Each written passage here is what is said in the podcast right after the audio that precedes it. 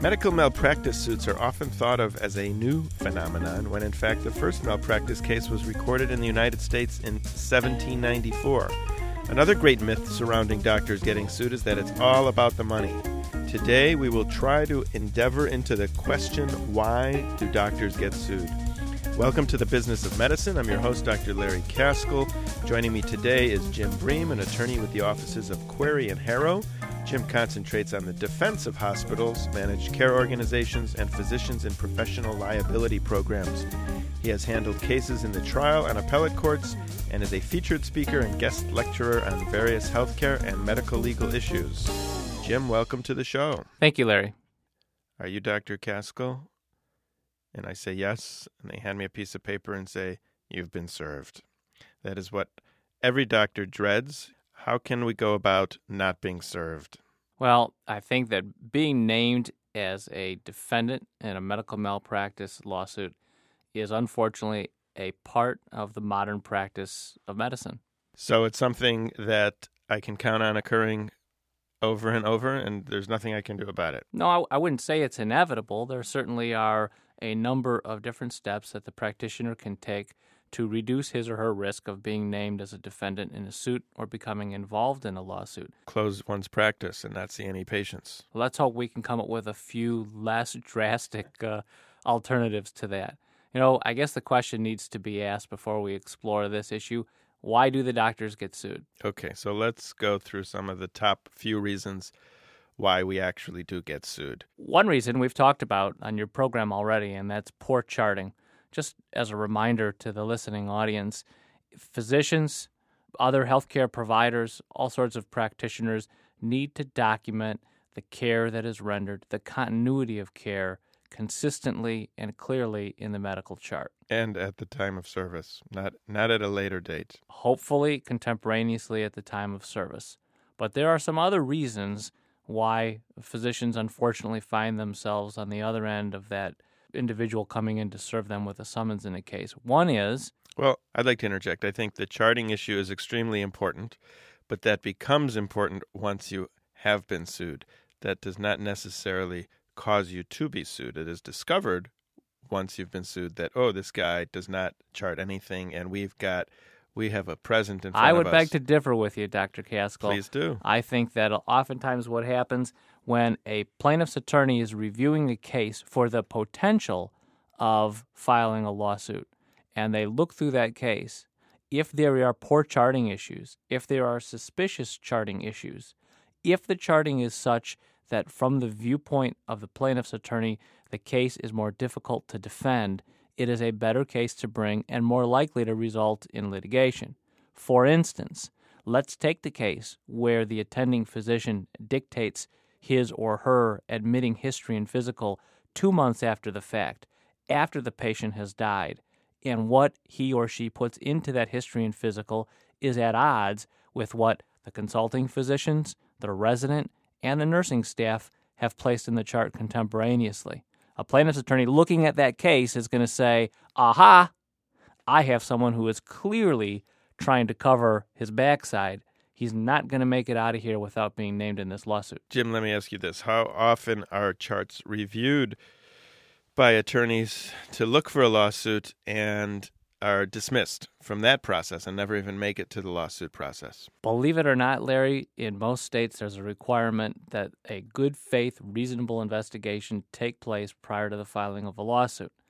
In some states, such as Illinois, there's a further requirement that the case be reviewed by a physician who is licensed to practice medicine in all of its branches and who signs off on a report stating that there is a reasonable and meritorious cause of action. Let's pursue that a little bit because I know in other states you can get anybody to kind of sign off on that. Any sort of physician. It could be a chiropractor, it could be a dentist, it could be. So is Illinois unique in requiring now a board certified physician in that field? No, and there are some states that are even more stringent that require a review by a panel of physicians. Um, you know, we used to joke too that you could get Sam the shoe doctor to sign off on a report. I'm not vouching for the credibility of all the individuals who actually sign the report, but some states, like Illinois, are making a move towards in new litigation requiring the physician who has signed the report to actually disclose his or her identity. That way you can verify are they somebody who has been practicing in this field? Do they have those qualifications that are necessary to review the type of case that's at issue?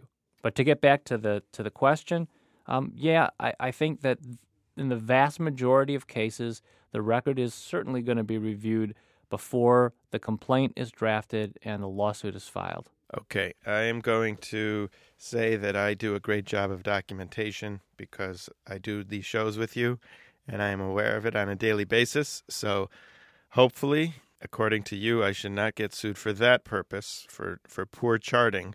What else can I get sued for? Or are you saying I can still get sued even though I'm the greatest charter since the history of mankind? I think having passed the Jim Bream How to Chart 101 course certainly is going to help you through the process. But are there other reasons, other explanations? I think the most disturbing reason why physicians can get sued for the practitioner is the case of the bad outcome.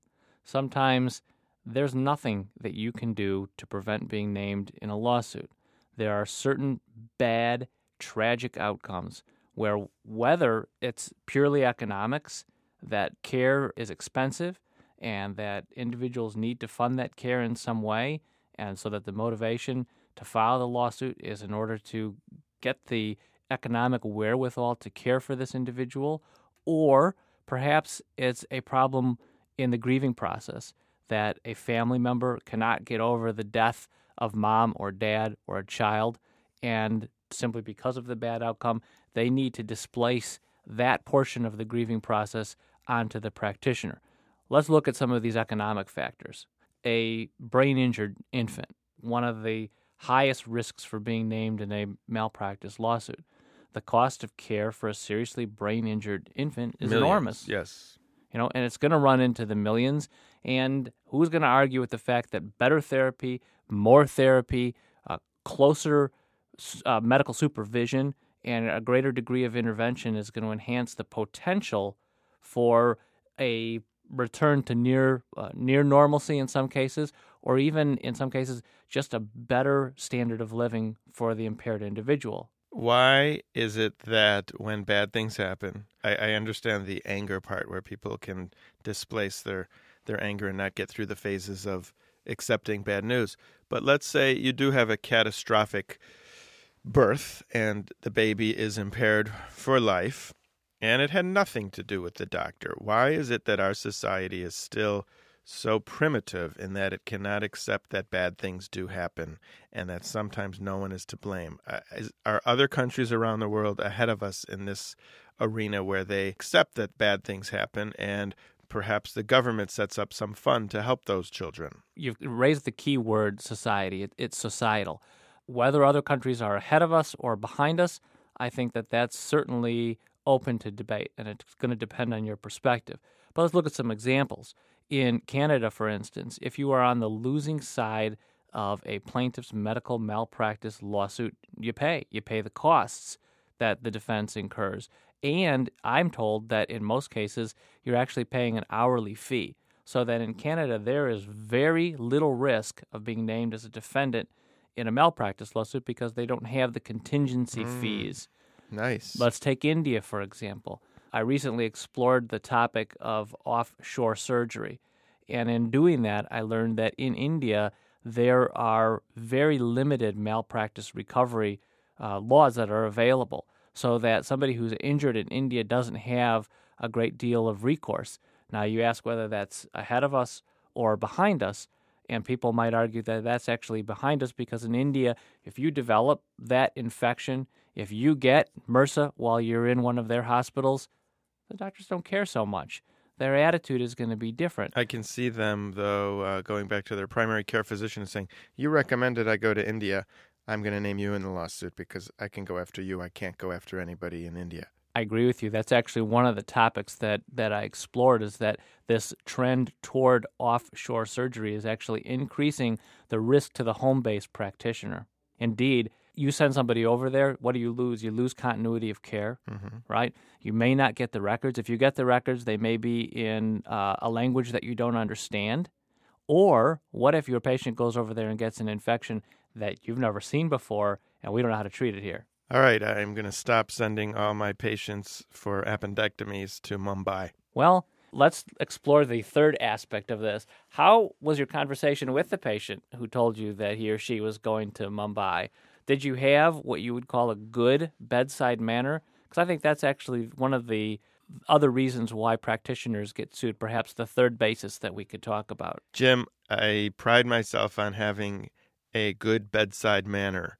And I used to work as a waiter, which I think has helped me dramatically. I bet it has because, you know, manners are manners, whether they're at the bedside, at the table side.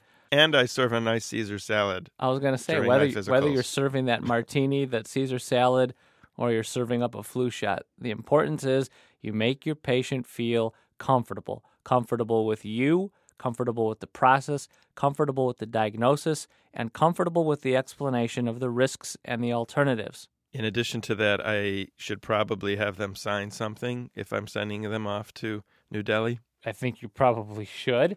Um, But yet, that probably won't stand up in court either if something bad happens. I was going to say that in addition to making sure you have a good bedside manner with the patient, make sure you have a good bedside manner with the family and spouse and others who might be involved in that individual's care as well.